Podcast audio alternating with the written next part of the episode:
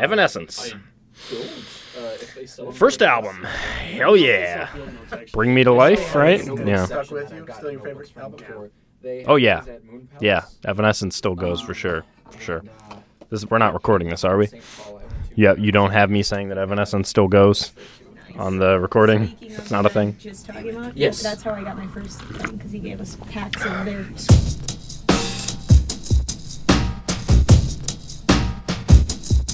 Hello, I'm John Waters, and I'm supposed to announce there is no smoking in this theater, which I think is one of the most ridiculous things I've ever heard of in my life. How can anyone sit through a length of a film, and especially a European film, and not have a cigarette? But don't you wish you had one right now? Mm, mm, mm. And I'm telling you, smoke anyway. It gives ushers jobs. And if people didn't smoke, there would be no employment for the youth of today. So once again, no smoking in this theater. Mm.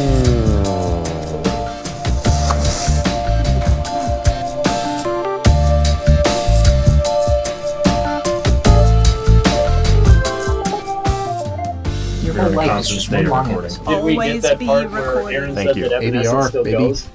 Baby Do we get the part where Baby Aaron said R. that Evanescence still goes? Okay. Good. I just wanna make ABC sure. always be casting. You got me and Cody's Ooh, entire that's way field better. notes conversation. It's like Glengarry Shout Glen out to Ross, but Field everybody Notes, is like uh, even more DVC? pathetic than the people Great in that brand. film and making podcasts. Always be. I use your notebooks always when I take be notes during listening movies. to Evanescence. Very overpriced, but worth it. Yes. Right, Aaron? Yeah. Shall we begin? Yo, what up? This is a We, s- Sawcast we now? say our names, right? No. Oh my god, can we do episodes Chris Rock, about every Saw installment? Um, I will curate them Or happily. we could record Fargo right now because we're we- paying Yeah, for that parking My by the Yeah, let's go. I gotta, I gotta, I'm gonna have to go re up my parking. Okay, okay. Yeah. this is a true podcast. The events depicted in this podcast Oh shit, he's took place in Minnesota in 2019. At the request of the survivors, the names have been changed out of respect for the pod. The rest has been told exactly as it occurred. I'm Billy. You just said that. I was following up on I'm your bit, Suzanne. dude. You get it? Do you get it now? Oh We're yeah, good our to have name? you here, Suzanne. I, I, I'm. Uh, my name is Lutefisk. Good to have you, Lutefisk. Yeah, sure. I was not I prepared for this. I don't want to. Edit that. Okay, thank you for listening to Try Love, a literal roundtable podcast about movies we saw at the Trylon. Nobody likes that tagline, so I'm going to stick to it. I Uh, I am Jason. I'm Emily. I'm Cody. I'm Harry. It. And I'm Aaron. Emily, this is your second time with us on this podcast, right? Yes, it is. So one more and you are a regular. One more and you're more important than John Mackin. Wow. Oh shit. Wow. I snapped my pen saying that out of pure seething rage. Uh, today we're talking about Fargo, and Aaron wants to tell us what happens in this movie, so Oh, we have Jesus. basis for Awkward it. foot to All start. right, look, I need to set this up. Look, Fargo's. Uh, we had this with the Thin Man. It's just there's a lot of shit that happens in this movie. We'll get us the shit. He setup said this. I'm gonna, about I'm gonna set it up. movie. Yeah. He's I've got like I- I've got like I 50 literally- words. Give me I 10 wrote- seconds. I wrote a 30 second introduction in my fucking head. Do you want me to just let No, it go, or I you, got it. you want Okay, to and and then when wanna keep your throne When here? we riffed off that introduction, he took it like a champ, and we just really went for it. Yeah, we did.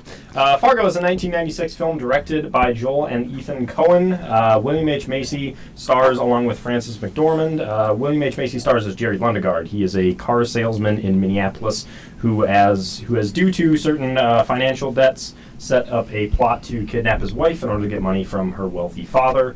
Uh, Frances McDormand plays the police chief assigned to the case. Um, from that plot to kidnap uh, Jerry's wife comes murder, betrayal, uh, and a shocking amount of violence in a kind of quiet, uh, nice, just real happy uh, Midwestern town that doesn't deserve any of this. So the It's a real fiasco. Yeah, it's a. Good. I like that. No one else gets it, but I, I got it, so it's fine. Uh, the the tabletop role playing game fiasco was essentially based off the plot of this movie. They like Oh. merely come right out and say it. I think they say Coen Brothers movies. Cohen, Cohen S. So if you're a fan of Fiasco, you should watch Fargo. But everyone who's ever played Fiasco has yeah, seen what Fargo. kind of audience is there that's not a perfect circle? Yeah, Uh, Aaron, if you want to like yeah, either move that mic or keep your mouth in front of it rather than us guys guide. just to the side. I usually speak Yeah. to the side of the mic. I don't want to bring my whole energy into the I microphone killed my at mouth once, you know? from the microphone to breathe in. That he is from Minneapolis. yeah, days on day. Shout outs. Speaking of from Minneapolis, uh, the Coen brothers. They're from St. Louis Park here in Minnesota. Uh, they are Minneapolis natives. They grew up here. Uh, yeah, for, you betcha. a lot of their life. Could we not? Okay, can we? No, we no, gotta no, establish no, a no, no, baseline no, of no. I'm not gonna, I'm gonna, doing I'm gonna, shut, I'm gonna shut you down on that. Most people in here are from Minnesota, Yeah, correct? Yeah. Uh, three fifths. Yeah. Three fifths. I mean, exactly. I didn't. I wasn't Yep. born in Minnesota, can but uh, on. I wasn't born in Still Minnesota, but. I've lived most of my life in Minnesota. So I'll cons- I'll round up and yeah, I'm Minnesotan. I'm I moved here from Indiana. I'm not From at all Indiana? Minnesotan. From uh, Illinois. From uh, Michigan. From Born in Ohio. Moved to Kentucky. Moved to Louisiana. Moved back to Kentucky. Moved to Michigan. Florida. Emily's paying for parking. We should not take this long to do what we're doing. St. Louis? My point is, let her rip. Do not hold yourself back. If Yeah, there's you a, betcha. I consider myself an honorary Minnesotan at this point. I moved here in 2010, but I'm originally from Wisconsin, which I don't like to talk about. I We like won't to press consider you. myself a Minnesotan. okay, so four out of five people in the room are Minnesotans. How long does it take before you just get drafted into whatever state you live in? You know what I mean? Is it like five years and then you're like you're you're There's a board of review process. Okay. Uh, and I have not submitted mine yet. I've been here three and a half years, minus the internship that I had back in 2014. How much hot dish have you consumed? Zero. Yeah. Zero. How many times have you made fun of uh, Packers fans in your local office? I don't give a shit. Okay, well, it sounds like he's not Minnesotan. He's I don't even know. trying. I'm really. Do you, do you, You have a couple use a, extra years to go then. Do you often use a water fountain? Uh, that is a shout out to Bubblers. Bubblers. Yes. Bubblers, Oh. My mom still Milwaukee area. Bubblers. Nice. He's from Wisconsin, so I'm a first generation Minnesotan. Shout out to Harry's mom. Shout out to Harry's mom. Mom, Harry's mom was very good in this movie. Um, uh, they say uh, "yeah" reportedly 181 times in this movie. I think we could match that within this episode. Yeah. uh, if we really try. Yeah. Um, so this movie is, is like notable for having introduced the rest of America to sort of a lot of these Minnesotan isms, Minnesota like northern Midwest isms, the vowel shift, the overt niceness, and like seething underbelly of hatred Massive and rage that piles a- of actually foods and exists. in- buffets. yeah. The, That kind of shit. the uh, passive aggressive repression that's going on. Extreme passive aggressiveness. Yep. Um, The indirect way of speaking and talking circles about nothing. Yeah, the Minnesota nice. Is, yes, Minnesota nice is the phrase that I guess kind of sums up uh, a lot of these people. And you know, most of the people in this movie uh, who are at least from Minnesota, like, kind of actually are nice. Um, there's this kind of this idea of like these kind of horrors from outside of Minnesota, kind of moving in, uh, and that That's a terrible take. is it? yeah. Is it? All of the hate and rage in this movie comes squarely from William H. Macy's character, Let's, uh, the Minnesota dude. Let's let's table that and Sorry, I it didn't up mean later. to come in so I hot. think we should, I think we just start with Let's things we table actually like about this movie. I mean, everybody who lis- who's listening to this has probably seen Fargo. Most of our all of our audience is Minnesota based, so it's like there's no chance. All people- five of them. Thank you, five loyal listeners that I can't identify because I don't think Spotify any and of them Apple's. are loyal. I think they're mostly sort of. On and off Cut, again. cut, Cut, yeah. cut all of this out. Oh, they're talking about Fargo. Um, I like everything about this movie. This movie This is a five out of five for you. Uh, it is for me. There's there's there's stuff in it that I don't love necessarily as much, but in far as far as like just watching a good movie, I don't. I've probably seen this movie ten times. There's not a lot that I would say I get out of this movie while watching it these days. But in terms of just like watching a good movie, there's not many more better good movies than Fargo. It's sort of one Um, of those things where you've seen it so many times Yeah. and uh, for so long that you don't really have an analytical uh, perspective on it. Yeah. I was kind of that way with uh, "Oh Brother, Where Art Thou?" Uh, Sure. different Oh, yeah, you were talking movie. about this I've last seen that movie so many times since I was a kid, and so sort of similarly, where it's like I don't know if I can critique that movie in the same way I could critique uh, most movies that I see now. Um, when was the a- first time you saw this movie? high school for sure. Okay. Yeah, I mean, I, I start. I think Coen Brothers were maybe like the filmmakers that were like, oh, I should start getting more into movies. Like, oh, I remember, oh, uh, there, uh, not There Will Be Blood. Um, no Country for Old Men was one of the first like movies I watched. I was like, this is a good movie. Like, oh, I should start watching more movies. So, um, yeah, a lot of a lot of the Coen Brothers movies are that way where. I like them, but I don't necessarily get too much from them when I rewatch them at this point. So, And this was the first time I ever watched Fargo. Okay, that'll be an interesting perspective to dig into. Uh, just going clockwise, Harry. What did you like Uh, about this I watched this movie for the first time a couple of years ago. Um, I've seen it a few times since then. I have it on DVD. I'm looking at the DVD right now. Uh, I don't know why that's particularly relevant. It's a, Um, it's a visual medium, so yes. I've had a lot of feelings about this movie. I didn't like it very much the first time I saw it. Um, Which I like was? it a lot more now. A few years ago. Um, I can't remember when. I think I was in college. Um, I uh, I think it's a, a masterpiece now. I don't know if I love it a lot, but I have complicated feelings about it that I guess we can talk about on this podcast eventually if it comes up. Okay. Um, I didn't grow up watching this movie a lot. I've seen it a handful of times in full. I think this is the first time I had seen Fargo, maybe since college. Um, and I, I have vague recollection of this feeling more and more taut each time I, I go through it, uh, which feels kind of uh, like something that is not necessarily an attribute of a lot of uh, not that I've seen all of the Coen brothers work at this point, but it feels very kind of anti what their normal shtick is, um, which I don't know. That's something that I dig a lot. Um, it's I don't know. On Letterboxd, I gave this a, a four and a half out of five. Um, It's a great review too. You should check out Cody's review on Letterboxd. It was very good. Yeah. um, it, there are a few things that sit kind of uh, weirdly, which, um, again, being a different person now than I was in college, um, those are kind of new things that rose to the surface. Um, I'm sure they're similar to what Harry is thinking about, so we'll probably get into those. But Well, yeah, it's we only still something I like a ton. What? We only really need one of you in this room, then, right? yeah. Oh, nice. Hey, I'll see you Uh, guys. hey, Bye. He's going to Runyons. Oh, bye there. I'm leaving. That wasn't very Um, I'm Minnesotan Cody. exit of you. I guess I interjected because I didn't know we were going around in a s in the circle. But this Oh, is yeah. the we didn't. That's Jason's fault. This is the first and only time I've seen Fargo. Um, I've only seen like two other Coen Brothers movies, one that we might talk about later. Um, so I think I have, I don't know, more of a newbie perspective on this movie. Uh, overall, I would say four stars out of five. Nice. Um, It's solid. like visually, it's not super exciting to me. It's really minimal, and you have a lot of barren landscapes and a lot of white space, and it's like it's pretty in that way. But it, I like more of a visually impactful, like colorful type of movie, or it, in the other movie, very nice black and white. So it's kind of falls in between that realm. That's why I wouldn't give it a higher rating. But I like the storyline. There's a lot of blood, which is I'm not always into violent movies either. But in general, yeah, four out of five stars. I would Does say. the blood work for you in this movie, or is it kind of a detractor? I think it's purposeful. I, Yeah. Yeah. Did you find it funny at all? Because some of the scenes of violence are also like very darkly comedic, um, which is something that for a lot of their films I've kind of started finding them maybe even a little bit funnier, Mhm. eh, but in like the darkest way I'm- possible. I think I'm there with you, and it kind of touches at what I was.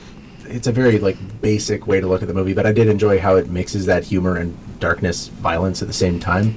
Uh, I guess since was that the end of what you wanted to say about what you liked about the movie? Yeah. Well, I have something to add now that you're going into the violence do it. realm. Um, I watched the Fargo Minnesota Nice documentary, but right before coming here, and they had all the actors and the Coen Brothers talking about the movie, mostly about the setting, but they did mention the screen violence is almost balletic, like a ballet. Ah. Um, and then that was Frances McDermott that said that, and the whoever the, the main guy is, I forget his name. William No, H. William Macy. H. Macy. Yep. William H. Macy said it's the violence is funny sometimes, but you're laughing out of discomfort.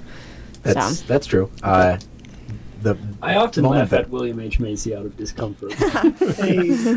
Uh, the moment that sticks out of my head for that, to exemplify that, is when actually on the parking ramp, Minneapolis Club, just a block from our building right now, when uh, Steve Buscemi's character shoots um, Jean's dad, and he falls down with an, oh jeez. yeah, that's probably the funniest. that is this like a really long drawn out oh right like Yeah. like he's timbering down Yeah. oh It's You also just you love to see that guy get shot. He's a Boy, real you, dick. you love to see it. I love to see that guy get shot. Yeah. Uh, but it's like it's a little bit at that point anyway. It becomes bloodier later, but at that point you just see like a puff of down coming from his Yes. jacket. Also signifies where extremely he's been funny, shot. yeah. Uh, and he's just like just leans back into the snow on top of this parking lot. It's it's a great shot, and like that summarizes. There are a lot more like iconic shots where uh, either they're stuffing um, uh, Steve Buscemi's body into the wood chipper, or almost any other like even like the wet. Um, dirty scene where the cop goes out to ask uh, about where the whereabouts right, of those the two first men. casualty, which is maybe the uh, most frightening to me, uh, when Peter Stormare just grabs the cop from across Steve Buscemi and just blows his head off like in an instant, and it was Mhm. really fast, and it's really impactful how fast that happens uh, for me. I I like that scene a lot because it's it, the um, the beginning of the film is largely um, uh, Carl and uh, um, Steve Buscemi and Peter Stormare's characters respectively, kind of their um, trajectory uh, up to the point where we get uh, kind of a very distinctly lit car scene um, leading up to the act of violence that Harry mentioned. And once that sequence is over, we kind of get into um, Marge Gunderson's role in this movie, and we juxtapose very vividly and intentionally into, uh, again, just looking at the DVD cover right now, this white backdrop, um, snow, sky, everything melding together, and the only real splashes of color you see are from I, you know, the people themselves, and then also the blood that's smattered in the snow. Yeah, the, the red on white is like probably the most prominent visual motif of the movie, right? Is that like there's a like a white wasteland, like Emily said, and then um, really distinct, vibrant red colors against that wasteland. Whether it's the uh, um, the ice, what do you call that? Ice pick. It's not an Or ice scraper, scraper, like scraper. the car I- scraper, I went yeah. to scrape uh, ice pick right away too. We're That's not bad pick. Minnesotans, I guess. I have an ice scraper Terrible in my car right now. I What are, what are those it up. axes you use to scrape your car off of? I rent. I rent too. I don't have a fucking garage. Sucks to suck, dude. I don't know. In the bonus feature, which I will talk about this entire episode, they said Yeah. that this was one of the warmest winters in Minnesota or in That's kind of Minneapolis. in Minneapolis, so they had to make snow at night because there was just not Really? enough snow during the day to I- film around. I totally feel that, like the um, when they bury the spoiler alert, they bury a briefcase of money. I don't know. I said spoiler alert. I thought, I thought it was funny. Um, By God. like there is very like there's no there's not enough snow clearly to bury this briefcase and then i like it's just like they cut away and all a of a sudden- hole, it's- yeah. yeah there's this hole so i totally believe that they were just like severely lacking in winter weather and accessories being the snow Yeah, it's kind of funny that the the central location for this movie is is Minneapolis. Um, yet you get the feeling that it, it doesn't feel like Minneapolis, or at least like it feels like Minneapolis suburbs, maybe Yeah, more There's- than it I, does I think that they're taking like a, and, and this is something that we, being Minneapolis natives, are uh, specially equipped to critique. But they're definitely taking like a movie's definition of Minneapolis, right? Where it's like Minneapolis by way of the entire metro area. it's like Chicago, where it stretches out for miles. and yeah, miles, it's but like they're Minneapolis in doesn't really Bloomington or Brooklyn Park Yeah. or Yeah. Eden Prairie or They talk about it, Edina. Edina, yeah, Edina Yeah. a lot.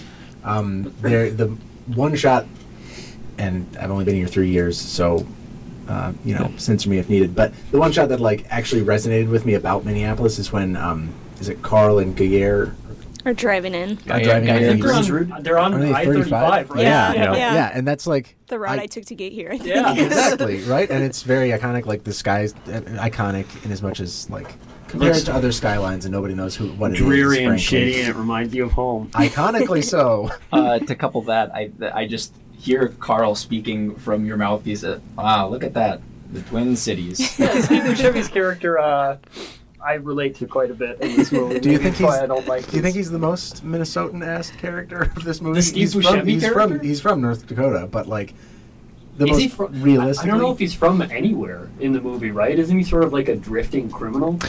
He's introduced in Fargo. That's- so I'm yeah, just I'm, yeah. I'm just assuming that he and Gaear. I mean, Gaear has a very thick That's Irish true. or Scottish accent No, of some he's kind. uh, he's definitely Like Norwegian. Norwegian, Yeah. yeah, no, like Peter Stormare. Scottish? I can be What are you- racist wait a against minute. white people. It's okay. Straight blonde. He looks like the fucking He's, Witcher. dude. he's What are you Peter talking about? Stormare, he doesn't sound like Peter Stormare though. He's doing like a really strong accent. but he's fucking Peter Stormare. uh, Mike This is drop that over Minnesota here. nice, yeah. So we should quickly mention that the the two characters we were just talking about, Steve Buscemi's character and Peter Stormare's character, they are the, uh, I don't know, they're not really, they're not intentionally hitman, but they are the kidnappers that uh, William H Macy's character hires to kidnap his wife. Um, they're, it's kind of like this this weird comedy. Peter Stormare plays, uh, he's is it Gayer? Is that how it's spelled? Gaear Grimsrud, Which is a famous good name. Irishman. Yeah, Eat my Minnesotan shit. you know the Grimsrud uh, whiskey that's named after him.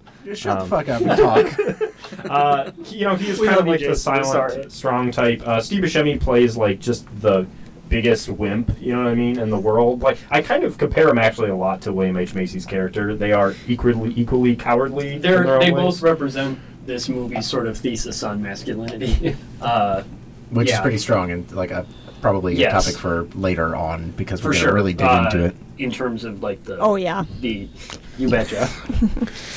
um, yeah, go on. I'm sorry. Yeah. I was. Can I, if I can bring up a question, point of discussion. Uh, you just did. I will vote. I will vote. O- open to vote. Uh, raise your hand if you think Aaron should be able to suggest a question. okay, that's majority takes it. And his majority Uh, takes it, Unfortunately, I was gonna say, so I've I've met a lot of people who were even born here, uh, who maybe take a bit of an issue with this film, and they're not, you know, they may like the movie, but they they maybe think that the portrayal of Minnesotans is like a definitely exaggerated stereotype, that it is not really accurate, you know, that especially the Well- accent, the Minnesota nice. I was just wondering if you found that accurate in the film. They talk about that in the bonus feature. Ooh. that a lot of people had talked to the actors and said, you know, I don't really, you know, I don't really like how Don't really uh, appreciate you the way you've been talking about us. I gotta say.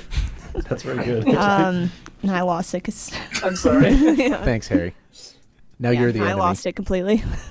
Now, so did we find it accurate Uh, to Minnesota? Or I'll- I guess I'll you as the newest person. accurate to Minnesota. Yeah. I mean, I can't really say. I haven't spent too much time outside the Twin Cities in Minnesota. I mean, like the further you get from downtown, the more you start to recognize those actual signifiers of like again the vowel shift and sort of that um, that uh, dead mask of happiness that most people seem to wear. But like when you're actually downtown, I almost never hear outside of like old people in service positions.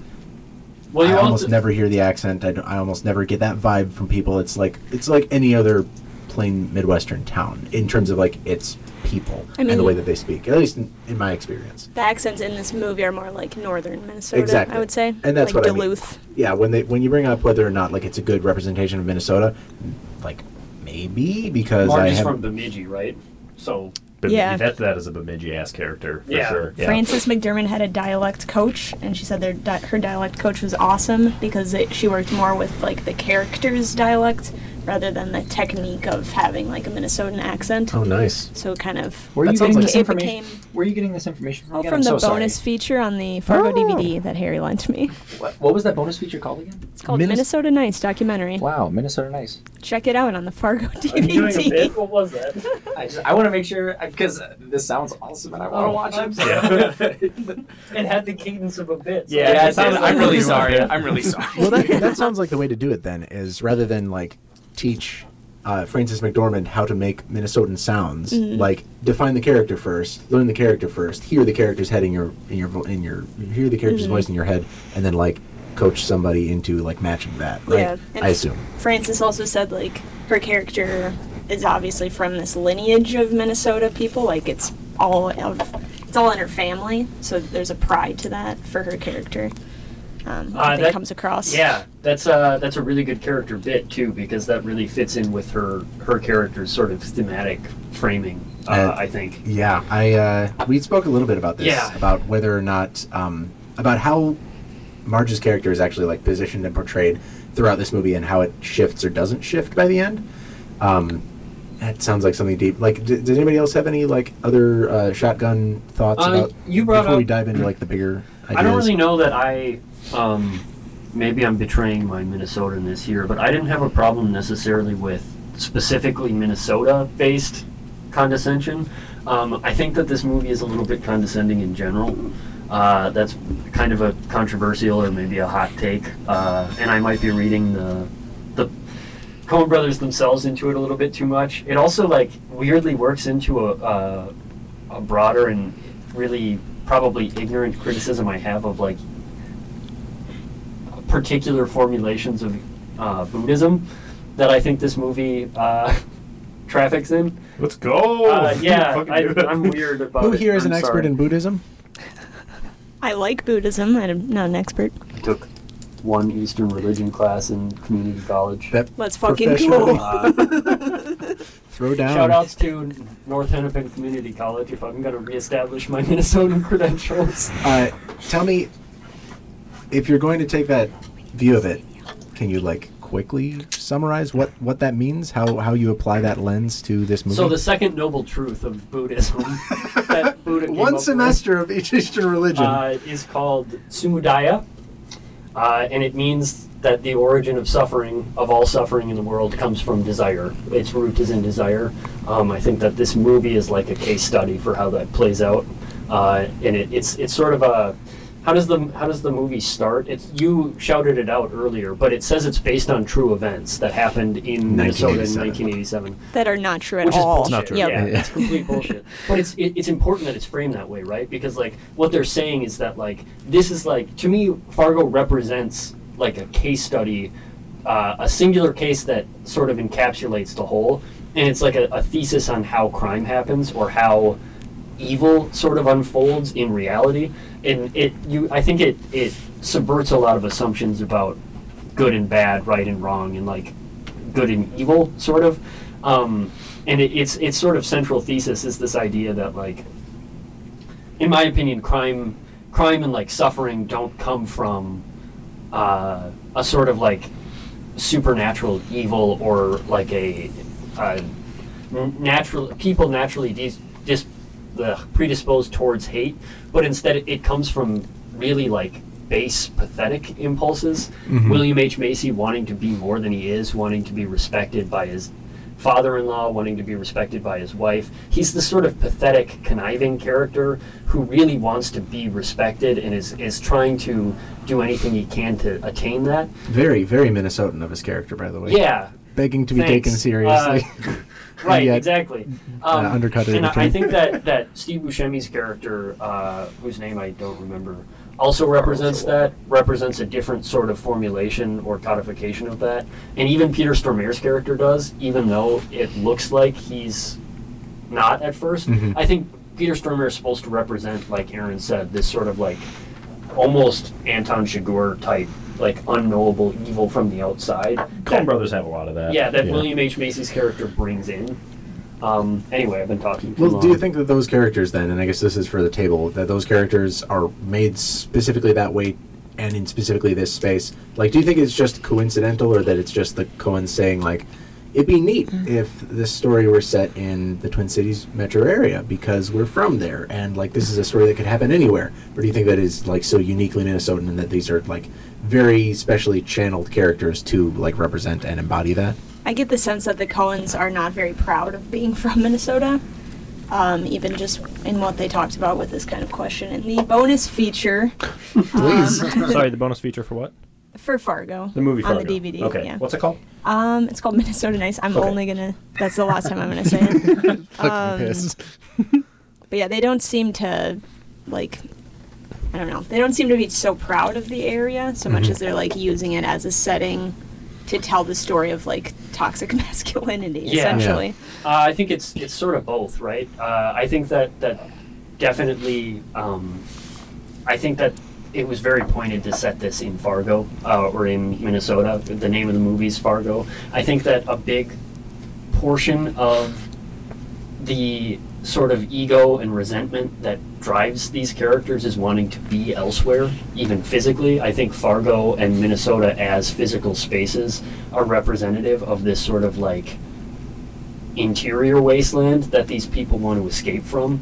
Uh, it's very Coen Brothers. We were talking a little bit before the podcast, Aaron, about the Coen verse, but uh, there, there's The this Coen cinematic universe. yeah, exactly. The Coen cinematic universe and the, the sort of like driving impulse of people in the Coen cinematic universe is sort of like this fallen paradise motif where it's like these are people who have lost something and they're lost themselves because Mhm. of it and they're looking to get it back and they don't know how to do it but they're looking for answers to quote Ulysses Everett McGill from Oh Brother Where Art Thou Well, how does that jive with the idea then that suffering is born of desire if it's just like they lost something? It's desire to escape from From they what they lost? It's uh, I think in the uh, original, I'm sorry, Buddha in his teachings, it's uh, desire to of becoming and unbecoming. So the desire of unbecoming is as important as the desire for becoming, Mhm. and it's unbecoming what you think you are. The definitions that that reign over your life that define and delimit your uh, understanding of yourself. Um, I, I think that, that Fargo as a character in a space is like really like domineering in this movie in that like you can't escape from it and these people are desperate to. Uh, there are so many good shots of like at, at the end Peter Stormare is being driven back into Bemidji after he's arrested and he looks up and he sees the big fucking leering Paul Bunyan statue smiling at him. Such a good And shot. he looks It at it and he just grimaces, and it's like, and then it goes by and it says "Welcome to Bemidji," and it's like, "You're back, motherfucker!" Like, Yeah, Paul Bunyan is like the gatekeeper to hell. yeah, like, like, exactly. Have we been saying Bemidji because that's Brainerd? Is it? Just edit all of I the don't- Bemidjis out and, Hey, and turn them into Who cares? Brainerds. Whoa, Hey, let's say who it's a cares? very Coen They're Brothers way kind to of look at it. interchangeable, right? if we all Wow. say Brainerd at like an independent timestamps here, we can like you, Jason. You can use those to like overlay. Yeah, the- absolutely, yeah. for sure. he loves doing more editing work. He loves it. Um, no, I, I, I'm there with you. Yeah, I feel like So I'm this- dominating this. I'm sorry. Go This ahead. Paul Bunyan figure, yeah. you think he might be representative of something? I really only thought like at the end of citing the the scene that Harry referred to there, um, like Gaear Grimsrud. I like I imagine him looking up, and he's just like, oh, back to this shit again. You're looking at as and. Paul Bunyan is kind of, and I guess this environment is set up in that way similarly. There's a great shot in like uh, like the first act uh, where it's, I think it may be actually come to think of it, when Carl Showalter and Gaear Grimsrud are driving to Brainerd, and it's like a shot of the dark sky, and then we pan down, and it's Paul Bunyan's evil ass He's looking face. leering, like uh, There's a great musical Rictus? sting there too. Yeah. Rictus grin. Yeah. Yeah, it's uh, it's very good. Um, there is a so just to connect a little bit to what Harry was saying about the the desire to want to kind of Becoming and unbecoming. be, become someone someone other than who you are and kind of this hate for yourself. Um, the I think the the movie does such a good job of setting up uh, Jerry Lundegaard as such like a piece of shit, but also It's amazing. Yeah. kind of you kind of feel bad for the guy a little bit, and that the movie purposefully sets him up to always be in the worst situation. Um, there's a scene where he goes to propose a kind of like a business deal to his wife's father and uh, his business partner, and when he walks What's in his the room, business partner's name? I don't know what's I his can't business- remember what, was that guy's name. Oh, wait, you, you don't remember? It's a Stan Is Grossman. Stan Grossman. Oh, I actually forgot about that. Yeah, there's my same last name there. I Um, forgot about You that forgot too. about your father? Oh yeah, Him and Rex, I guess. Shout Uh, out to Stan Grossman, who is listening to this episode. my father's Hope name you're Philip, but thank you.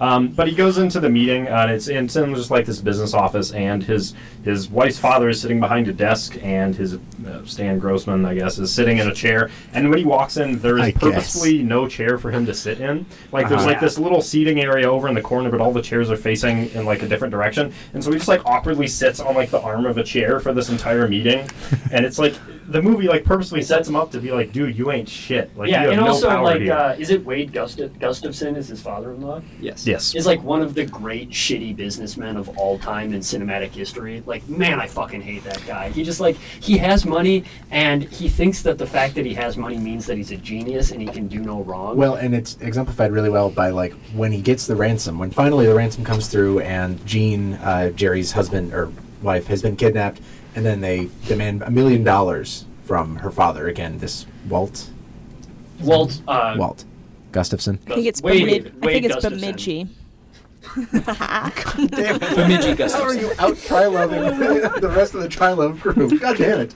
Uh, but as soon as he gets notification notice from Jerry that like, hey, we need to give them a million dollars or they're going to kill your daughter, he's like, "Let- let's offer them five hundred thousand dollars. Yeah, uh, let's offer them Gro- half of Grossman even says like, "We're not horse trading here." We don't have all the cards. Like, and he's they talking about his cards. daughter, like their daughter. His daughter. It is great. Uh, yeah, uh, being a cheapskate and really caring about money is a prevailing motif in this movie, In Minnesota. particularly for men in this Oh. movie. Um, in Minnesota, uh, Carl, Steve Buscemi's character, is also like a notorious cheapskate. I think by the end of the movie, he ends up killing somebody over four dollars, uh, and he's eventually killed over five thousand dollars or something, half, half- of the half the value of, of that Sierra. of a tanned Sierra, Yeah, a burnt orange, I think maybe. burnt umber. Um, burnt umber. Thank you.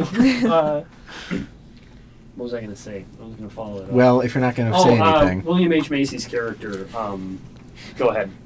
No, Sorry, no, he was going to no. change the subject. I was going to change the subject, but if you got something to continue on, please. Well, I mean, like I think William H Macy's character Jerry Lundegaard is like the central character of this movie, maybe even more so than um, Marge. Maybe Yeah. unfortunately, Marge he- doesn't appear until the second act of the movie. which Yeah, is the, 34th minute, yeah. yeah. He Oh is- yeah, you betcha. he Oh, is yeah. the A plot, right? I mean, Marge is not a side character; she is a main character. This movie is this movie an ensemble film, or does it give enough attention to each character that it's like this is like there's a lead? I feel like through the TV adaptation of this movie. Shout out to the TV show Fargo, which rules. Uh, be, gradually, gradually becomes more of an ensemble work. Um, not to say that the movie was trying to be an ensemble. Um, given this story, I don't think it necessarily has any reason to be more of an ensemble than it already is. Um, but the focus should be on Marge and Jerry, right? Yeah, I think Marge is the uh, protagonist for sure. She has the character arc that you and I talked about before the podcast, um, which would be cool to get into.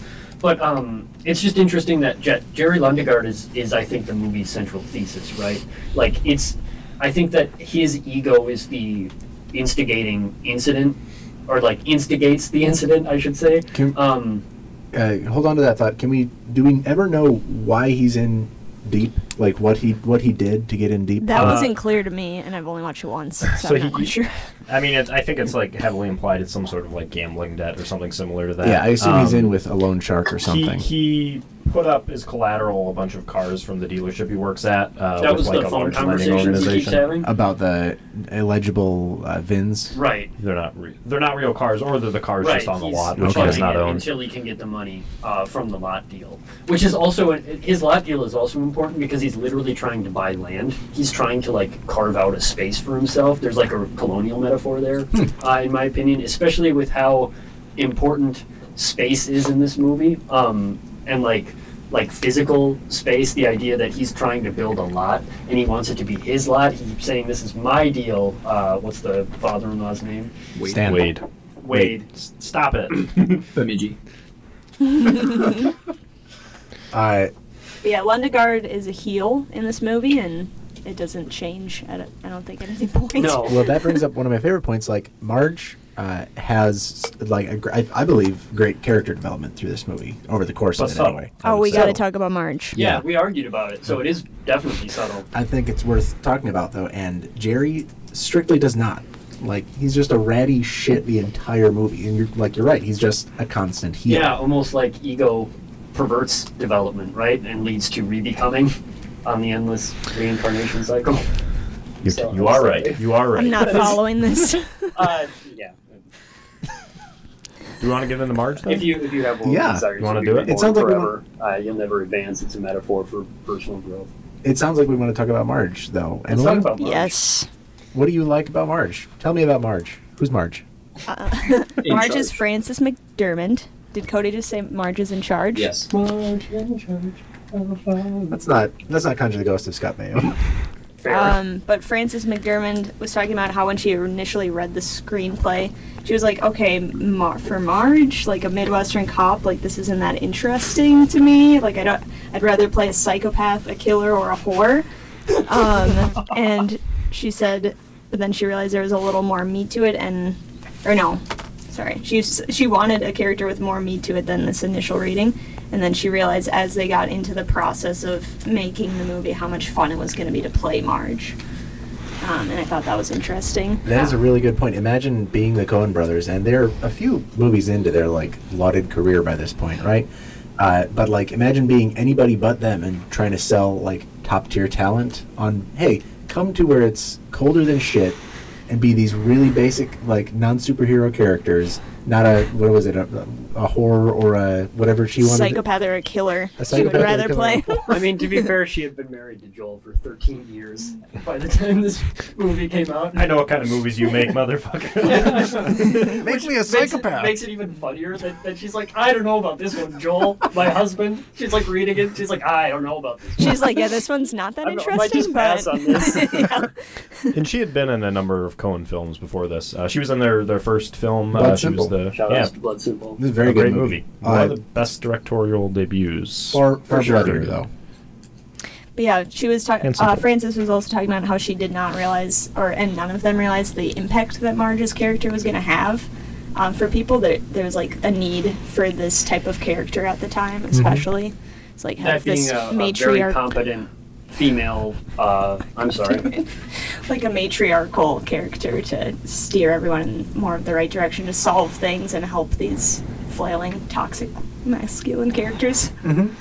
or arrest them when need be. Well, yeah. or to arrest Har- them. to Harry's point, she is like there's that scene in which she's in not the scene where she's introduced, but her first investigation, where the cop is introducing her to the rest of the crime scene, where the uh, two people who were in that car that um, Gundar killed. Gundam. Uh, they, they ran off the road. They found them the Gundam, next I morning. Gundam. I think it's Bemidji. Gaear. Gaear, Grimsrud. Grimsrud, and Gruyere. Carl Showalter. my favorite cheese. Uh, but in that scene, it's a great like introductory where she's actually acting, acting, is because the other cop is just like standing at the roadside holding the coffee, and she's like actually doing shit. She's actually like discovering what happened. She's actually detecting Oh yeah. shit, She's like, Yeah. hold my coffee while I solve all your stupid ass problems. and, and yet that little moment of humanity where she like bends over and he's like, "What do you see out there, Marge?" And she's like, "No, I, I think I'm just gonna puke." oh, it's just morning sickness. Man, she's so Yeah, good. on she's this movie. pregnant while she's doing this entire murder crime investigation. Um, r- r- not to bring up, I'm going to bring up a Roger Ebert review. Is everybody okay with that? I don't know that's Harry, you that's hate when I bring up Roger I Ebert. understand. Yeah. Uh, Do we okay, wanna well, talk about usually- I've Marge gotten and made Norm fun of in the first? Yeah, let's talk about Marge and Norm first. So Frances called them an amazing unit, which I agree with. they're this perfect couple, not perfect couple, but they're a Midwestern couple that's seen as like very simplistic, but they work together so well. Like they have this nice balanced relationship.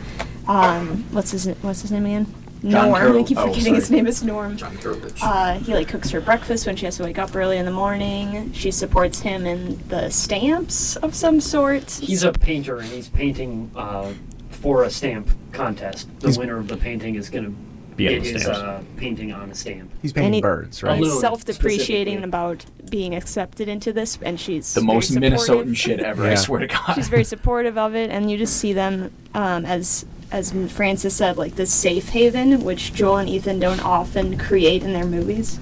They the Coen brothers aren't usually giving people a safe place to hang out and relax, Mm. is what Frances said. That's a good point. Yeah, Uh, their relationship is really important to, to my reading too. Yeah. Um, I hate to. I didn't, don't know why I said my reading. I also interrupted uh, Emily Wells. She said matriarchal, which was like the worst possible. time to correct something. I'm gonna I clip that one and make it about a that. Twitter uh, Cool. video. Yeah, I love that. Um, no, it's it's. oh, I was second, just. what's it? No. Yeah. Uh, one thing uh, I was just gonna quick chime in with. Um, I read somewhere. Uh, I get all my facts from the IMDb trivia page. Um, for those who didn't know, uh, there was uh, the the most um, upvoted or most like we found this useful comment was uh, Frances McDormand and John Carroll Lynch had created a backstory for themselves. Apparently, reportedly, um, per IMDb trivia. Allegedly. Oh, yes. Uh, yeah. And um, the, it was uh, decided that both of them were cops. Both characters were cops uh, at, you know, prior to this movie. But then um, Norm decided since Marge is the better cop, he's just gonna stop just being quit? a cop. Yeah, and just like become a painter. I think for like familiar reasons, maybe, or I Did you say familiar reasons? familial? Like Familial? the fact that they're going to have a familia. I'm so glad that I got to see all these familial relations occur at the theater. Trying to burn both of y'all. You saw and people not having succeeding sex at in the theater? oh my god. It is the Trylon. It's a wild place. Uh, Wylon at the Trylon. I- Wylon out. I like how the movie deals with uh, her pregnancy. Uh, the Ebert review that I mentioned, he brought up that like a worse movie or a badly written movie would have used that pregnancy as like a main plot point. Mhm. Um, because like of course a pregnant character can't just be a character, but she is pregnant and it is relevant to the themes. Um, but it, she is also just a character who is pregnant, and it doesn't really, apart from some movement stuff where she's like kind of walking maybe a little different, um, it doesn't impact kind of the main plot for It's- her specifically. It's almost easy to forget at times um, that she is like that her- that her character is pregnant. Anytime Yeah. that you basically can't see her stomach or can't see her walking, like you you'd be forgiven for forgetting that she's Yeah. pregnant. Um, and it is, you know, also resonant to kind of the main themes of the movie. I think there is this idea we talked about a little bit earlier of this kind of this generational theme of like kind of escaping or embracing your past. Um, you know, obviously uh, William H Macy's character is kind of in the shadow of the other side of his family, and he can't escape from it. And he can't be wants accepted desperately either. to, and that that desperation to escape is what creates the sort of self-loathing that makes him want to Yeah, instigate this terrible thing that he starts. yeah, and you get the feeling that Marge's uh, uh, kid probably won't have those problems. Like the, the re- main relationship between uh, Frances McDormand and uh, what is her John Carroll Lynch. I'm so sorry, Cody. You were ready to with that one chambered, and I I was really uh, slow, or like That's who quick on the draw earlier, and then I slowly got further away from the mic, like I am right now. Oh, Yeah, uh, I just I like their relationship a lot. It's very sweet. Um, he makes her when he makes her the breakfast. He makes her like it is the most heaping plate of eggs and like meat that I've ever Uh-huh. seen. And then once she like finishes and starts going to work, he just kind of slides the plate over and starts finishing it. It's, That's a it's kinda perfect cute. example of the actual Minnesota nice, Yeah. right? Being supportive of your spouse and making them food when they have to wake up for an, an early shift that they Yeah. weren't expecting to go to. Um, Great, great couple. Yeah, Yeah. one of my favorite. Uh, it's almost recurring. It- the, the shot only happens twice, but it's almost unique enough to notice that, that they're identical. Is when Marge is awoken by a phone call in the middle of the night, uh, which actually is like 10:45 p.m. It's the funniest fucking thing when Mike calls and wakes her up, and she's like, "Do you know what time it is?" And he's like, "Yeah, it's 10:45. It's like quarter to 11." Or, "Uh, Sorry, did I wake you? And it's like. Of course, it's 10:45 and they're already dead asleep. uh, but like, there's a shot where she's on the phone for a long time, holding it with her left hand, ro- uh, like rolled on her right side, and um, Norm's arm just comes and flumps over her, just in the cutest, like, yeah, teddy bear fashion. You don't see his face at all. You just see his arm swoop over her, and it's just the cutest thing. It happens twice, and it's like, okay, you know, this is habit, this is ritual. These are characters who like exist outside of the like confines of this scene in these movie in this movie. I really that was that's the defining uh, shot for me of their relationship is just how cute they are. Yeah. Frances McDormand was saying, she just kind of went on about how much she loves their relationship, um, also their character relationship, but she's like, there's no mystery really to the to it, but it's you can tell it's kind of based on real couples in the Midwest, and yeah, Yeah, they, they do feel very real. Yeah, it's really intentional uh, on both parts. They they both have roles that they're committed to um, in their relationship, and it, it's there's a level of uh, maturity and uh, understanding and acceptance there that that provides a um, parallel to every other relationship in this movie, which is defined by its unwillingness to accept Mhm. and its unwillingness to um, to commit to a role uh, because they're always looking for something else or something more. Right. Um, Contentment is something rarely seen in this movie, and it's really embodied in both Marge and Norm. specifically in Marge, who uh, who also has the role of making Norm content. Um, the the final sort of denouement of this movie is Norm talking about how he's disappointed in how his painting performed because he got on the two cent stamp instead of the fifty cent stamp. Three cents. Sorry. Three cent cent stamp set of the twenty nine. Anyway, he got the three cents. might stamp, be somebody correct. Else, somebody else got this the is set 29. a, a little bit further back then. What year is it set in? Sorry, 87. 87. So he's Harry talking keeps about, the, he's talking about the stamps. Harry, continue. Harry, No, there's There's total fucking silence. We were talking- Two can play at that game, smart Well- guy. Except I'm I do back. think we we did like, talk no about the stamps squeeze already. that Yeah, how we We did mention I'm them. sorry. I think we did talk about the stamps. Yeah. Or I did. Yeah. Uh, well, About the- how they're used I'm as a talking about character the final scene. Yeah. Specifically, um, where uh, Norm is upset because he only won the three cent stamp. Uh, And Marge says, you know, people still and he has those. he has a rival, uh, a family who are better at painting than he is, and, and he brings them up earlier in the movie, and then again he says they got the fifty cent stamp, um, and he's feeling down on himself, and Marge has to talk him up and say, um, you know, people still use those stamps. Whenever they raise the postage on stamps, uh, people need to use that. And then she says, you know, we're doing pretty good, Norm. And she sort of like uh, holds her belly, and you get the sense that they're going to have a, a bright future together because they're willing to be happy where they are and be the people that they are. And they, they don't need more, they don't feel the, the sort of crushing pressure to, to be Mhm. more than they think that they're supposed, or they're, they're not, they don't think they're supposed to be more than they are. The- um, and that's sort of Marge's superpower in this Mhm. movie, right? Is that she doesn't understand the, the sort of crushing pressures of egoism. She literally says um, to uh, Yeah. Peter Stormare's character at the end, like, there's more to life than a little bit of money, and here you are, and for what? And then she looks out at the, the wasteland around her and says, and it's a beautiful day. And I just don't understand it. She says, I just don't understand why you could do these things and why you would want to do these things. Because to her, being in, what is it? Is it Bemidji? Sure. Brainerd. Uh, Brainerd. Brainerd. Oh, Brainerd. is is paradise, right? Like it is a beautiful day. It's a it's a good place to be, and and she loves her husband, and that's okay. Right. Um, There's She's one great at her job. she's great at her job. better than literally everybody else. Um, Which is also like maybe because she's comfortable with it, like because she's happy with it, like she doesn't feel like she has to do more or something. That she can just be good at what she's doing. But right. yeah, I love that scene where she's talking to him. It- does that not close out the movie? Is that the very final It's scene? the second to last scene, Okay. and then when she talks to her husband in bed, that's the last Okay. scene. Yeah. Um, there is one scene in particular that I think doesn't derail that, but complements it in a really interesting way that I want to f- find out more about. And it's the Mike Yanagita scene, where uh, the setup is that Marge is called by an old classmate um, who had, you know, maybe an old flame potentially, uh, and to meet in Minneapolis at the Radisson for lunch, just to catch up. She's also in town investigating this murder.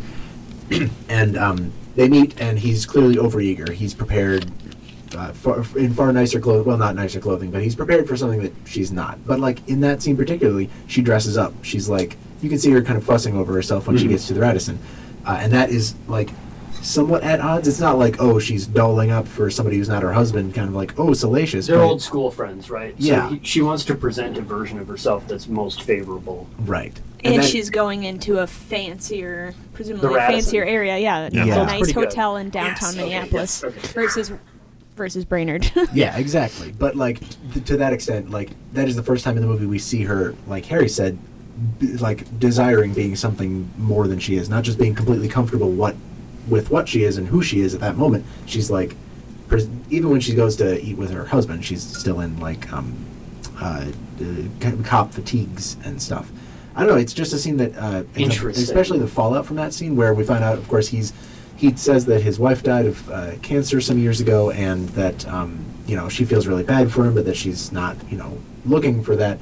And then later we find out that he never had a wife; that he just stalked that woman that he was talking about for years, and that you Traffics know, in some really upsetting stereotypes about Asian Americans. Not a great scene. Uh, really a, a tough one. Um, yeah. Uh, it's interesting that you saw it framed as her wanting to present something other than what she was. Um, I saw it as as the sort of like massaging of the truth towards sort of like not not lying, but but presenting the best possible version. Um, I, w- I would characterize her as like fundamentally an optimist, and I mean optimist in like the the strict definitional version, which is that like of all possible conclusions, this is the best one. I really think Marge operates that way, Hmm. and maybe doesn't by the end of the movie, which is the arc that we talked about. Um, but she has that ability, right, to to immediately um, like understand that about people understand that like oh this is the best version of your life story and i'm going to believe that and give you that ability to believe in that about yourself right? Like she does a really good job of socially navigating that too where like when mike uh, comes over and puts his arm around her and it's really creepy she she asks him firmly uh, to go back to the other side but then she says like oh i just want to be able to look at you. I just want to uh, without having to crane my neck. Uh, and she mentions how she's pregnant which again is she like, navigates that scene really smoothly. Right, and, and like like with a with a really high degree of social competence, Mhm. right? And that social competence is really part and parcel to her character, and she does it throughout when she's interrogating people and when she's um, uh, talking to her husband or talking to whoever. She has this really great intuitive understanding of how to sort of navigate a social uh, dynamic in order to make everyone feel comfortable. Yeah. and I, that's like super Minnesota nice to me. Yeah. Uh, but like authentically nice. Yeah. And like yeah, like you're saying, social so socially competent. All of her interviews read as like she's got this under control. You know, she's gonna get what she needs from from this. But Jason, you, I'm sorry, Cody, go ahead. Oh no, I was just gonna say, um, you know, we talked about how it's uh, so late before Marge actually enters the film, and I think one of the the great reasons for that is, you know, we we see the first half hour of this film is just sleazeballs, and like seeing how Marge interacts with these people, it's such an entirely different dynamic. Seeing her with Jerry Lundegaard, seeing her with Shep Proudfoot, um, seeing her with who else? The, The other- women who sleep with Carl and Yeah, Greer. My other least favorite scene in the movie. Yeah. Yeah. Yeah. Um, yeah, that's all I have. Uh, I guess for me, that's that scene with Mike is crucial both for what happens before it and what happens after it, because of course, shortly thereafter, we find out that he was lying from a friend of um, of Marge's who says, you know, she died. That woman uh, was never his his wife, and you know He's been they- having mental problems. They say. Right. Psychiatric Cool. issues. Oh, is like, that what she says? Yeah, I like psychiatric issues, like an incredibly brazen reduction of that phrase. And like Right. you see what they're going for, right? Like he's another character, at least on on my reading, and I, I hate to keep smashing you guys with this reading, but like he's twisted by his ego, right? Like he wants to be a different person than he is uh, because he's living with his parents and he never got to be with the woman he loved, and so he stalked her, and now he he's sort of a serial stalker, and now he's start, stalking Marge and trying to sort of like sell this idea of himself because he hates the idea of who he is so much, and so like he's another man warped by Mhm. wanting to be something else. just in a different way than the other men Yeah. that have issues in this film. And Marge solves a lot, like you're saying, after she has this interaction. It seems like she's thinking about it a lot more. Mhm. Does she? I can't There's remember. like a- does she talk to her husband about him as well as to a after they meet? I believe it's a friend. I don't think no, she it's, ever talks to. It's but No. she never mentions directly to him to to Norm that uh, that you know she's back in contact with Mike that Mike's been Mm. calling that she's going to go see Mike, which is not like it felt like another competent social Yeah. uh, navigation. Like me. why would you bother like worrying him with this if you were confident about the interaction if you were confident that if you're both very secure in your relationship and Mhm. like you know this person is just an old friend it's it, it Yeah. goes a long way toward developing that character but to what Emily, to, to what Emily was about to say I believe um, regarding like how she then approaches her next interview with Jerry she's been lied to by Jerry about uh, his role in this like because they've identified that one of the cars that the uh, two murderers used to get away was a car from his lot, and he says, you know, no cars are missing. And then she comes back after she finds out that Mike lied. immediately after, right? it's the next scene she's in This in. was a really brilliant point you made to me yesterday. Don't call Uh, me brilliant. I'm too Minnesota nice for that. uh, she, she, she then like goes back, presses him harder. Uh, she's not smarter. She's still like just a very incredibly smart detective. She just has like she's dropped the facade of believing the best about Jerry, Right, about, there's a about shift anybody. there where she is fundamentally an optimist before, and then maybe her experience with uh, Mike Yanagita makes that shift. You think, where now she she interrogates uh, William H Macy, and she's she's more willing to look past the story that he's feeding her, Mhm. and he Mhm. barely feeds her a story at all. He's really bad at this. Yeah. but. Uh, but and, and she can sort of brace him a little bit and, and try to get answers out of him that way in a much firmer sequence than we've seen her up to that point right where before when she's when she's navigating socially even when she has to disagree with somebody she does it in the socially sort of like nicest way possible in the in the gentlest way possible but again it works in that like that was the right approach to take and so mm-hmm. i wonder it's interesting because like i wonder if that was her learning in a, in a character arc where she was like i am now more willing to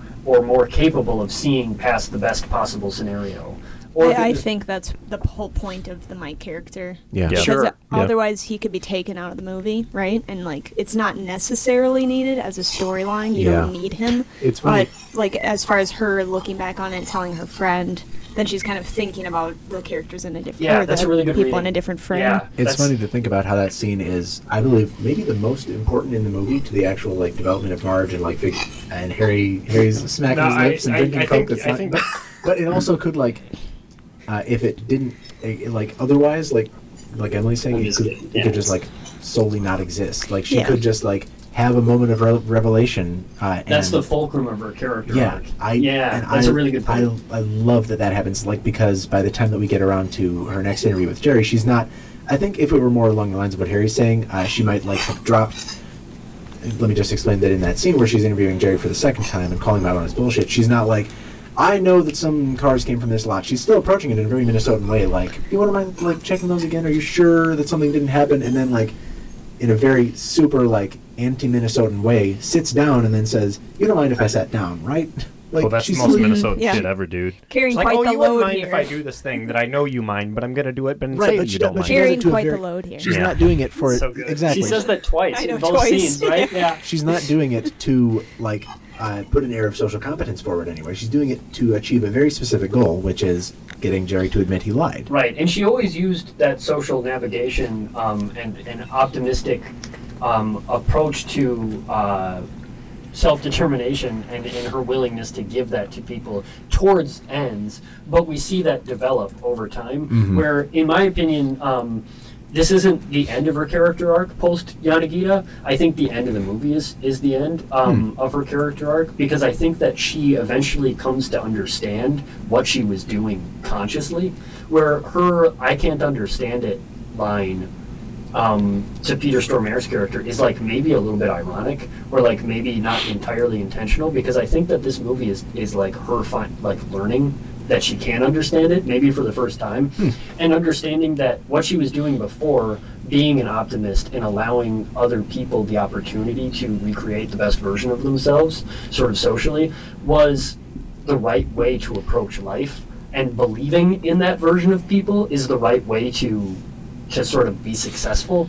But she she wasn't doing that consciously before and i think now she is Now I she's think got that's- these- i think that's the arc of her character right is she finds out that optimism is something you can choose Exactly. She's now got like an on-off switch for it. It in seems some like it. respects. So in saying I just don't understand it, maybe she's saying more. So I just cannot believe this. Like that you guys have Or I'm- gone to such great lengths to cause all this destruction. yeah or like ruin I'm, so I'm many choosing lives. Yeah. not to like that's not a, a, a something that i want to understand Mhm. yeah Yeah. Harry looks like I just wiped shit on his upper lip. Go ahead. Me? Yeah. Say Harry or Aaron? uh, Aaron. i always look like that Yeah, I mean, Har- Harry does look like that, but I also look like That's that. just the way my facial hair Uh, grows. right. Thanks, Jason. Yeah, I, I used to when I was first few times I saw this, I really hated that scene with uh, Mike Yanagita, and I still I still dislike it for. I think it is it does reinforce some pretty negative stereotypes about Asian Americans. It takes a lot of or Asian shortcuts. men. Yeah, that aren't Um, worth taking. yeah, it, it's not great. Uh, this movie's portrayal of the only Native American character isn't necessarily great Oh, as well. not he's, great. he's the Um, big, angry Native American man who speaks in monosyllabic. Yeah, it's a terrible representation. Yeah, It's not. Those are the good. only two people of color in the whole movie, right?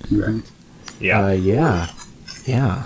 Ugh. There are no women of color in this movie. It would have been great, I think. Isn't? I'm pretty sure that's true. Yeah. No, I'm pretty sure it's only. If, Um, if there are, they're not. the two noticeable. characters. It would have been nice. Huh? It's Yeah. like this. This is a very anti-men movie. Like this is like I guess to put the well, not anti-men, but like anti-toxic. Uh, Anti-masculinity. fuck, Yeah. fuck masculinity. um, yeah, but like like this is basically saying that the whole history of, of violence and death can be traced back to male ego, Mhm. right? Like, Insecurity, yeah, essentially. yeah, e- exactly. Um, Aaron, you No, were so I. I was gonna say. So I made a I made a, a shortcut to a point at the beginning of this that Harry rightfully called me out on when I said that that one of the main themes of this movie was this evil moving into this kind of innocent town. I was an asshole about it, though. I Well, do apologize well, for that. uh, Well, so I maybe should have clarified myself a little better. I, I think that, that it's not necessarily that Minnesota or the Midwest here is necessarily innocent, but that our general attitude towards stuff is, is markedly different from maybe East and West Coast, even in regard to how crime is typically portrayed um, in movies, uh, you know, kind of like LA crime movies, New York kind of gritty, hard-boiled detective stuff. Um, the the I think there there is this kind of main thematic element that does tie into Marge's character of this kind of innocence being broken, and that Marge is. It's not that Marge is like has not faced violence before. There's the scene where she's at the the crime scene, and she just immediately she looks into a car where there's a dead body, and she's like, "Oh yeah, there's a dead body in there." She you says know? that's a shame at one point, which is hilarious. Such a She's shame. like Yeah. He, looking, he looks like a nice enough guy. she's what a looking at a domed cop. Like he's lying out in a fucking snowfield Yeah. and his brains are all over the place. And she's like, wow, what a shame. He Yeah. like a nice guy. It's like, fuck, Well, because. Marge is the character that understands the extent of destruction. Yeah. Right. So it's clear that she is she has obviously dealt with murder and violence and homicide before, um, but that she, she is not maybe fully understanding like the truly evil intentions or just like rotten core behind that kind of violence. Right, that's that's what I was saying is that like she she actually is an optimist unconsciously, Yeah. right? And a lot of the characters are too. There's a scene where a cop uh, approaches a person in a driveway who's like kind of shoveling some snow,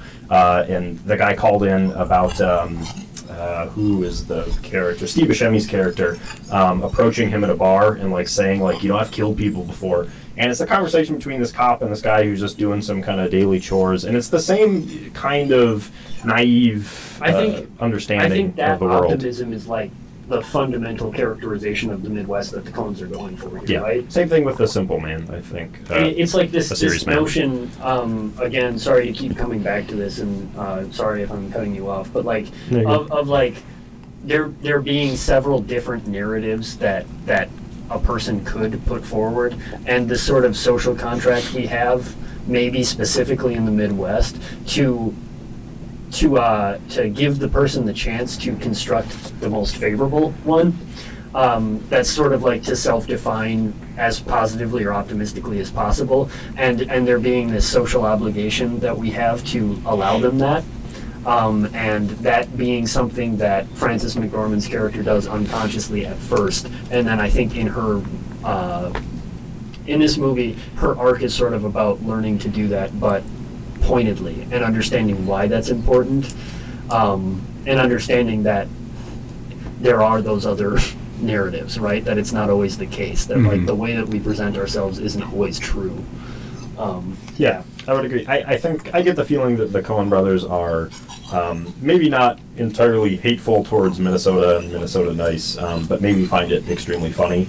Um, yeah, I get I get this very playful feelings, even playful feeling, even from a lot of their more violent films. Um, a, a Serious Man, which I brought up earlier, is also, I believe, set in Minnesota. I think it may be I set think it in was St. Louis. filmed in Rochester. it was filmed in St. Louis Park.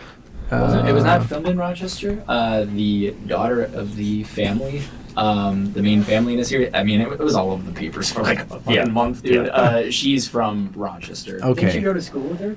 Uh, she was at a different high school. Um, uh, Cody's my- from Rochester. My my coworker Shout out to Logan. Rochester. My coworker Logan is from Rochester, and I think he said that that girl was his neighbor. oh, nice. I My think. uh, Shout out to Logan, by the way. my German teacher in college was the uh, the university chair. Joel Coen is my dad. and Marge is my mom. I am Steve Buscemi. I am is that how you pronounce your Steve name? Is that how you pronounce your name? Buscemi? Uh, Buscemi. Uh, that famous scene from Marvel I don't know. Avengers. that guy's It's kind of funny to Robert looking. Downey Jr. says, "I am Steve Buscemi." You, you guys mean the uh, funny looking guy? Yeah, I think you funny how? Uh, just funny in a general. In such a general good sense. gag? That's such a good gag. Because honestly, Steve Buscemi is kind of funny looking. I mean, let's be honest He's here. pretty funny. I thought that was a really funny gag. It It is. is true. um, the Coens called Carl and Gaear knuckleheads, That's fantastic. which I think is a great uh, to the point reading of the two Yeah. of them. It gives them like a very Laurel and Hardy type connotation. How utterly Midwestern. Also, I think I was called a knucklehead about ten thousand times before I turned ten years old. and to call uh, two like serial murderers knuckleheads. Right. like almost too nice of a reading, Nice. but I, I think the Coen Brothers do have like a they they owe a lot to like slapstick comedy and like cartoons like Oh, Bugs for Bunny sure. style cartoons. It's very obvious in Buster Scruggs, um, but a lot even a lot of their more violent films like the violence as we mentioned earlier is very slapstick. People getting bonked over the head with shit. Um, Uh, at one point, he's trying to cram Steve Buscemi's leg down the uh, Yeah. um, the wood chipper. the wood chipper as Peter Stormare is doing this, and he can't do it, so he picks up a log and starts trying to bludgeon the leg down into the wood chipper It's with the log. the most gruesome death It in is the pretty movie. Gross. It's it, it's funny though, right? Because like it's jamming and he's having trouble with it, and Marge screams twice at him like "Stop or I'll shoot, police!" And he's just not noticing. Well, he can't hear over- it. over the sound of the bones Yeah. grinding in his wood chipper. I And think really the gross. reason he's killing his, f- like, no, not his friend, but his partner in crime in the first place is because Buscemi insulted him, right? And he insulted his masculine ego, And and, he argued, now puts right. him through a wood chipper. Yeah, Yeah, uh, yeah. Peter Stormare's character is fascinating in this movie. Uh, his his obsession with television is really telling. I feel like um, television is like a big motif in this movie. Also, a big motif in this movie is food. I think we see Marge eat like twelve full meals in this movie.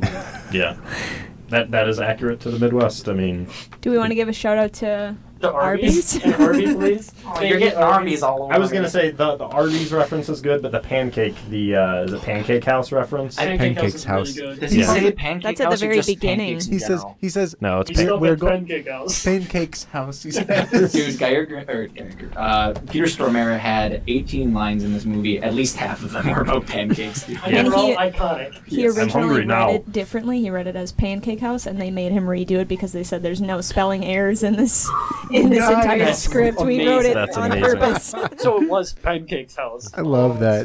So also, Peter Stormare. Shout out to Peter Stormare. That dude rules. He's fucking great good. in this movie. a uh, twelfth shout out uh, of mine to the bonus content. Yes. What, Watch what was this that called? bonus no, content. I wasn't gonna do it.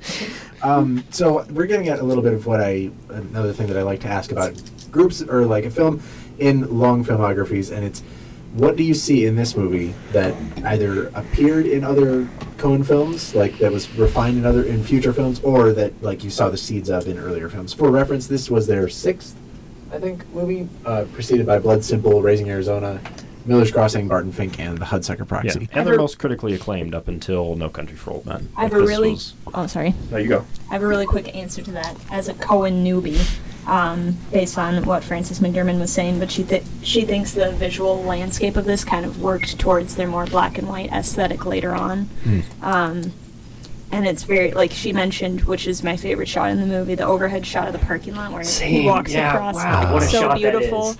and geometric. Um, and yeah, she was just saying it kind of. She thinks it was working towards more of their And, and also, that's like that's a car that's like sort of skidded out, and we can see the the, um, skid marks, skid yeah. marks. and that's like exactly blood simple. Like that exact Mhm. shot is in blood simple. When he's going over the cornfields to bury the body, yeah. I- Is that the shot where he's park? Is that the shot where the violence has occurred, or is that the shot where he's parking It's before going into the meeting? Before with- he's scraping the, Yeah, after he- he's been Yeah. told no to the deal that he's trying no. to get and Stan. he does the biggest midwestern mood of the entire movie, which is he gets out his ice scraper and he's so mad that he starts beating the shit out of his car with it. But then he stops and he has to keep scraping off the rest of the car. Man, wow, what a mood that is! Like I've gotten there every single winter since living here in Minnesota.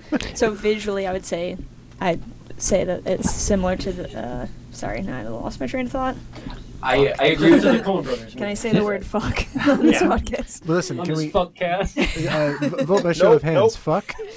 Can we Um, fuck? but Yeah. yeah. as someone who's only seen Big Lebowski and Man Who Wasn't There in this movie, I'd say there's goofy characters, I which come across in their other films. that The s- other two that I've seen, Mhm. um, the visual landscape thing, and then uh, just tons of bloodshed, which seems to be their thing. Yeah, and it's interesting. Both movies you've seen. This is the earliest Coen Brothers film you've seen. Then I think. Okay. So like, that's that's. It's really interesting that you actually see stuff follow It's through. probably the That's Coen news to me. codifier, right? like this is their like prototypical. The- film. this is the most representative. I Coen wanted. Brothers I movie. wanted that to be Yeah. the next That's question, interesting. But maybe we should get into it like just quick. Should if nobody had wa- if if if somebody has never seen a single Coen Brothers film and didn't want to know like the best one or whatever, but the one they should start with, would anybody here not recommend Fargo as the first one? To start with, no, I wouldn't start with it. Yeah, me either. No. Let's start with Why? Big Lebowski. This is the most popular. I would start with Blood Simple. Why not? Start from the top. If you, if you're talking to a person who you're recommending Blood Simple to, they've already seen Coen Brothers movies. You know what I Yeah, mean? You're probably right. I mean, like if they're Probably if- depends on the person. Yeah, Yeah. Emily ain't Okay. seen fucking Blood Simple. She seen Big Lebowski? I s the first one I saw was Big Lebowski. That's got to be the When most did- popular, right? was Besides it Fargo? college or when did you see Big Lebowski? Saw it in college. I mean, it's a stoner film. It is a very yeah. college. I would probably say Fargo. Maybe that's just because I'm not super high on Big Lebowski. Maybe it deserves a rewatch. Nice. Yeah, Ooh, it's thanks. pretty good. Um, yeah, I, Fargo is probably what I would recommend. Well, I'm just thinking. I mean, all of their films have. Well, most of their films have like that mix of funny and goofy and violent and dark. Man, just but, go like, serious, man. Just fucking jump in. Wow, Like, into nine the questions, let's go. Yeah. deep end, into the St. Louis Park dry deep end. Actually, that's definitely their most demonstrative film, right? Uh, deals If- with Jewish if- identity. anyway, yeah, yeah, if yeah. not, if not their most accessible, then yeah, Yeah. like I, I, Fargo's the de- definitely the best recommendation, though, for sure. I, I hate to pretend like I've actually worked everybody around to my point of view. So like, are, are, is there any like great example, great reason you could say that that's not true? But I just think like it's it's the best balance of everything. It doesn't have the best humor. It doesn't have the best darkness. It doesn't have the best like dialogue. But it just is a great balance of all those things. That if you watch any Coen Brothers film before or after it, you're going to be able to pick up on. know Yeah. what to expect. I would I would say it's probably a pretty good one to Thank start you. with. Aaron, As someone, with who is, as someone who has seen, gonna drop it, every Coen Brothers movie. Really? Yeah. Holy shit! Uh, I think it's it is kind of the maybe the safe, boring answer for like their with air quotes best film. Um, I don't think it's my favorite film of theirs, but it is it is so representative of what the Coen Brothers are about, and it's also um, y- there are other movies of theirs that I that I think have higher highs, but this movie is just again with uh, some representation issues, um, very consistent all the way through. Um, Yeah, it's masterful. it, Um, it is. You're kind of feeling all watching it, especially some of the writing. The writing is so quick in the early scenes of this movie, um, and you're just like immediately like, "Oh, I'm watching a very good movie."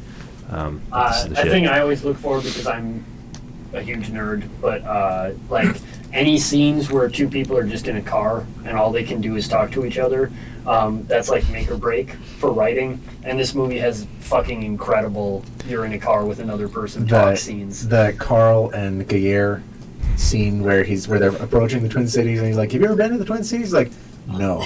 Jesus, that's the first words you said in four hours. Yeah. And he's like, "You want it? You'll get it. Silent treatment. Absolutely no, no words. We're not going to talk." And he's like, "Good, like five beats past," and he's like, "Total silence." um, I wanted to, I'm sorry, go back to your question about uh, sort of Coen things that that um, Mhm. that are Yeah. common among all. Uh, I talked about this a little bit before, but I would characterize the Coen brothers, the Coen cinematic universe, as like a fallen paradise uh, theme, sort of continued um, over and over again. I think almost all of those. What are you doing? What? Thank you. Someone Sorry, I'm trying to phone charge my and I'm an. Android Oh, I'm person. sorry. I'm an just, like, Android person. There's just like a whole presentation. Excuse me, I am making a point here. No, I, uh, Sorry. We were like bartering back Did we invite. Nick Grossman to this podcast? Shout out to Nick. We we didn't. Shout out to Nick. Shout out to Nick. Shout out to Nick. Fall, fallen. What did you say? mind. No, no, because I'm trying to think of I like. I want you to finish it.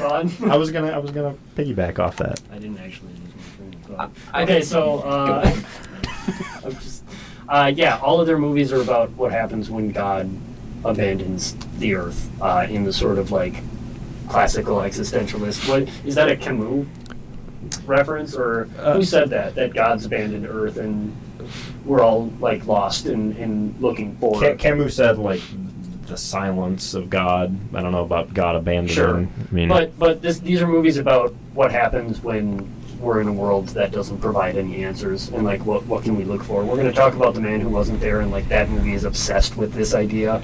Um, I think the Fargo is too. It's it's about like like what happens when you're fundamentally unhappy with who you are. Uh, yeah.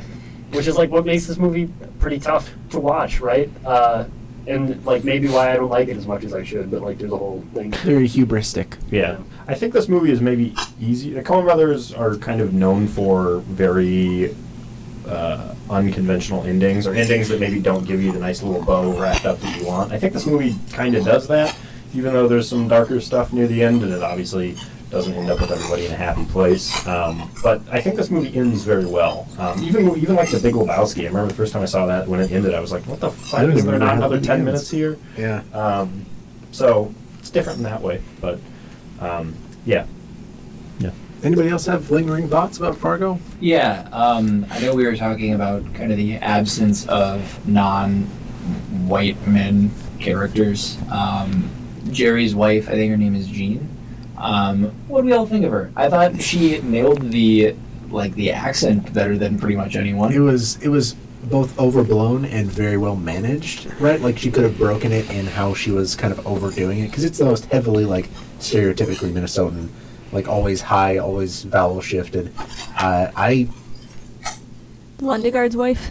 yeah. Yeah. Yeah, What did you Didn't think feel of her? great about her character. me either. I didn't. I don't know why, but I didn't. It didn't either. like She was killed It off screen, treats first her- of all. well, yes, that's it- a problem. was They she? treat her a little bit Oh, like yes, too dumb of a Minnesotan housewife. Um, and then she's just whisked away into the crime scene. Yeah. Spends over half of her role in the movie with a bag on her head and silent. Yeah, this is a uh, famous feminist movie by dudes that spends a lot of time making fun of women. Like a lot of Yeah. time making fun of women. Well, they had to give us one really, really strong, great female character, and then just like to balance it out, we gotta have we gotta play both sides. They didn't have to do that, Right. but they did do that. I forgot about. I honestly forgot about that character. I had a lot of issues with her on screen. Well, she's almost when she's not being tortured or kidnapped, she's cooking. A. Or she's watching a dumb TV show and like I don't. There's no character really there. It's just like She's Yeah. this blank She's like a good housewife. mom, which is kind of cool. Uh, But her is that son like- shown? yeah, a little bit. I, not much. Her right. son's doing bad in school, and she's like, Oh, "No, you're right. She doesn't want him to play student, hockey. but you're getting Yeah, C's." But it is sort of that funny, kooky, like, look at how silly these people are, condescension that we were talking about. That's definitely personified a lot in her. Mhm. Um, also, man, fuck that scene with the two prostitutes. Um, the sex worker scene where she's uh, Marge is interrogating two sex workers and they're like dumb blondes and literally they're just dumb blondes and the movie is thinks it's so fucking funny that these sex workers are dumb. Like literally there's a the moment the scene ends almost with Marge Frances McDormand looking at the camera and rolling her eyes like the fucking rock.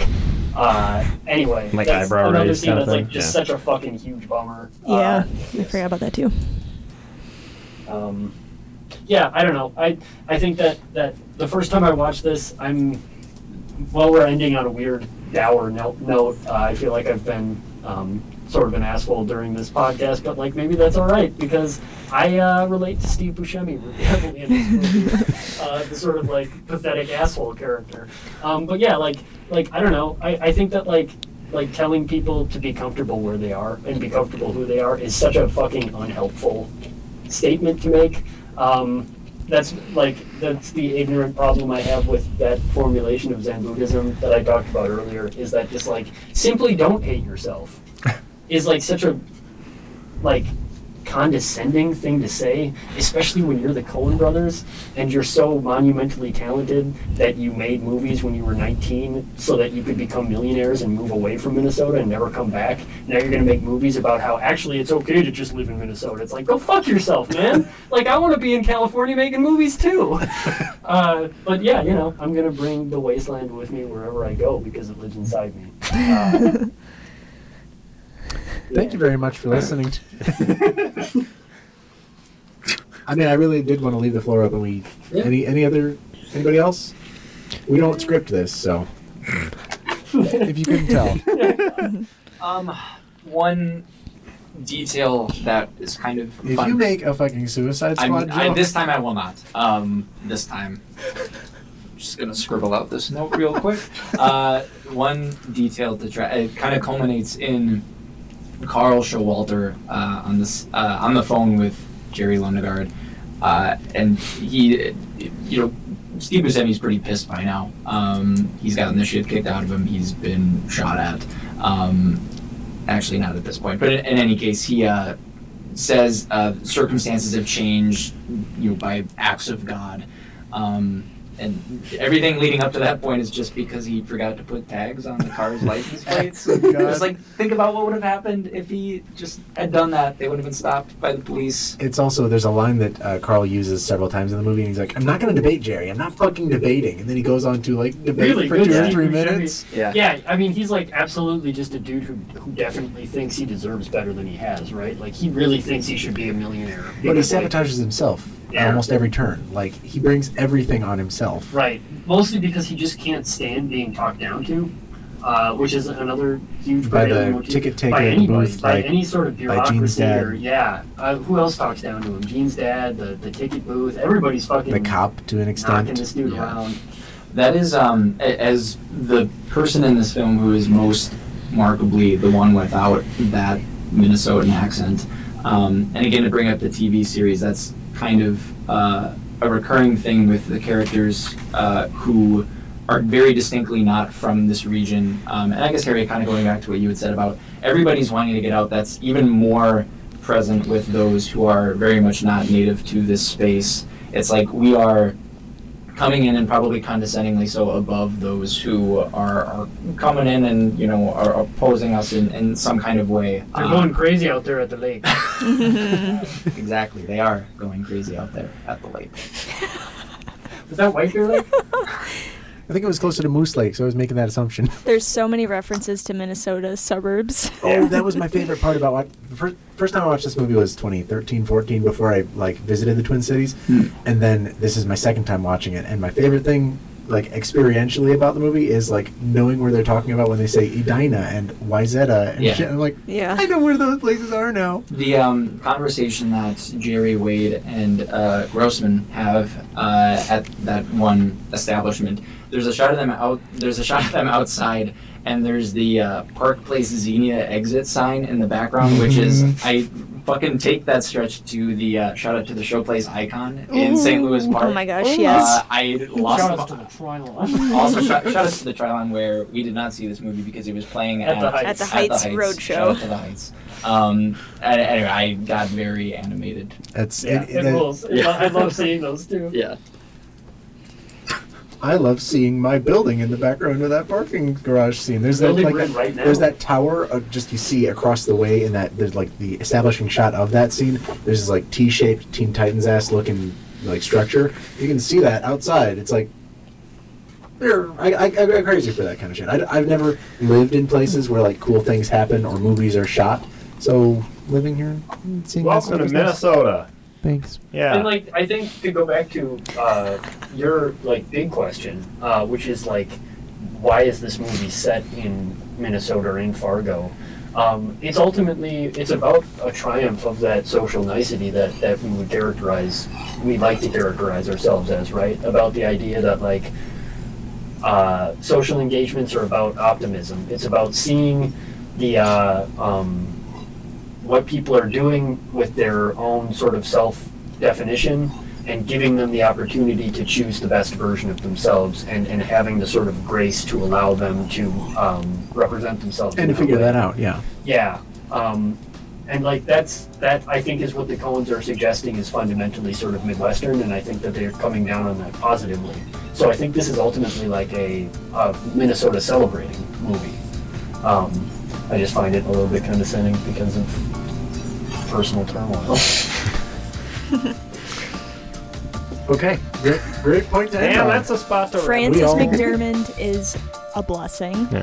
And She won the star of Best the Actress. show. for this, I mean. And she won Best Actress. That's awesome.